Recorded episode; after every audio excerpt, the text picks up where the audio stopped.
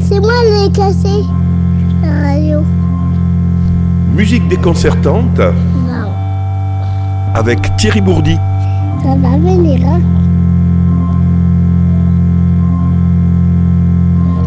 Hi.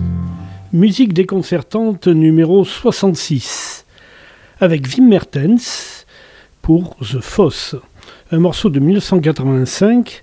Alors nous avions déjà entendu euh, un morceau de 1985 de Wim Mertens il y a quelques temps, c'était Maximizing the Audience. Et donc là on va retrouver euh, cette veine particulière de Wim Mertens qui est un compositeur de musique, de concert et de film. hein. C'est un musicien belge, il est né en 1953.